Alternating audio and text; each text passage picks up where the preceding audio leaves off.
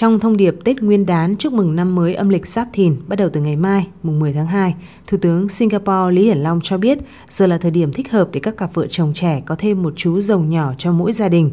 Dù việc sinh con là quyết định cá nhân, Thủ tướng Singapore Lý Hiển Long nhận định con rồng là biểu tượng của quyền lực, sức mạnh và sự may mắn.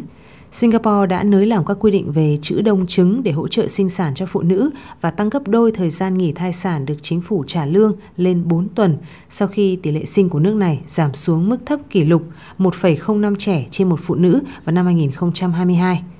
Các quốc gia khác bao gồm Hàn Quốc, Trung Quốc, Nhật Bản và Thái Lan cũng đang phải đối mặt với tỷ lệ sinh giảm và tình trạng già hóa dân số nhanh chóng.